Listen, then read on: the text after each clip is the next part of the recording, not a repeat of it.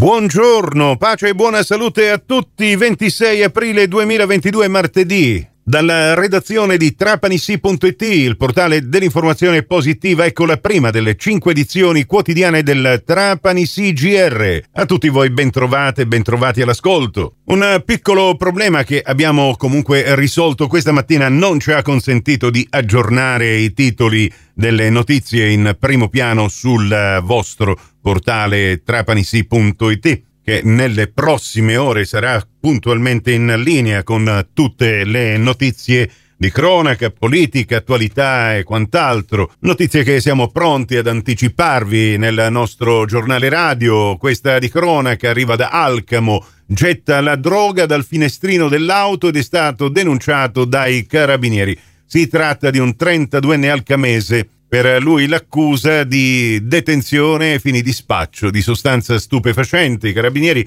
durante un normale servizio di controllo, giunti ad un incrocio stradale, lo avevano notato alla guida di un'autovettura e alla vista dei militari l'uomo aumentava la velocità e iniziava uno slalom attraverso le viuzze interne di Alcamo. Insospettiti da questi movimenti repentini, i carabinieri lo hanno iniziato a seguire e durante l'inseguimento si sono accorti di questo lancio di un involucro nel quale c'erano circa 10 grammi di marijuana. Fermato l'uomo, i carabinieri hanno effettuato una perquisizione anche all'interno della residenza dell'uomo dove hanno trovato altri due grammi di marijuana e circa un grammo e mezzo di hashish, anche questi sequestrati. E sempre per la cronaca, non ci sono dubbi sulla matrice dolosa dell'incendio che è stato appiccato all'esterno del noto panificio Lantillo di via Spalti, proprio la sera del 25 aprile, quando un turista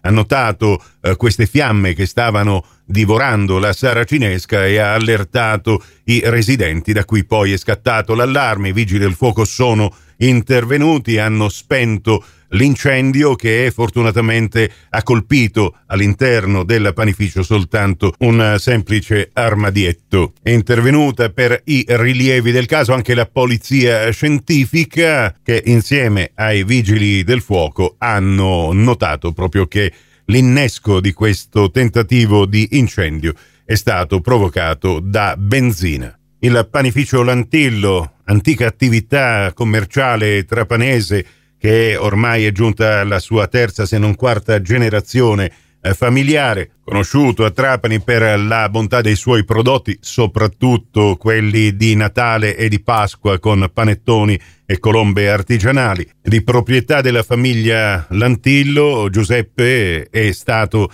anche presidente dell'Unione Maestranze negli anni più difficili che a causa della pandemia hanno visto rinunciare alla processione dei misteri per ben due anni e sempre all'interno della processione dei misteri il figlio di Giuseppe Lantillo, Benny, è attualmente il capoconsole del ceto dei fornai. È passato il 25 aprile che è stato un ponte anche baciato finalmente dal sole e dal bel tempo si prosegue con altre iniziative open air e quella del primo maggio a Marsala è decisamente una che merita attenzione. Parliamo dell'inaugurazione della water bike, un'attività sportiva che ci consentirebbe di pedalare sull'acqua tra le bellezze naturali e le isole della laguna dello Stagnone di Marsala. È nata infatti con un gruppo di amici l'associazione Waterbike Sicily e presenteranno la loro attività estiva, ma anche attuale, proprio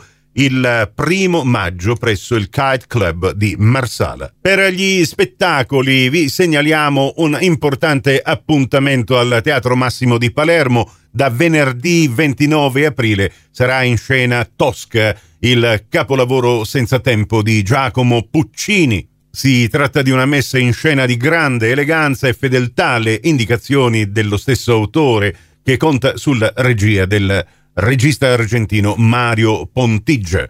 L'inizio della rappresentazione è alle ore 20. Prossimo appuntamento con l'informazione alla radio su Cuore su Fantastica alle 11.30, in ribattuta alle 15.30 su Radio 102 alle 13 con la seconda edizione del Trapani CGR. Questa edizione termina qui, tutto il resto lo trovate su trapanisi.it con tutte le notizie locali aggiornate in tempo reale e tutti i nostri servizi radiofonici in podcast, comprese le cinque edizioni quotidiane del Trapani CGR, che proprio dal sito potete ascoltare in versione podcast attraverso lo smartphone e il vostro personal computer come quando volete voi. Da parte di Nicola Conforti, grazie per la gentile attenzione. A risentirci più tardi.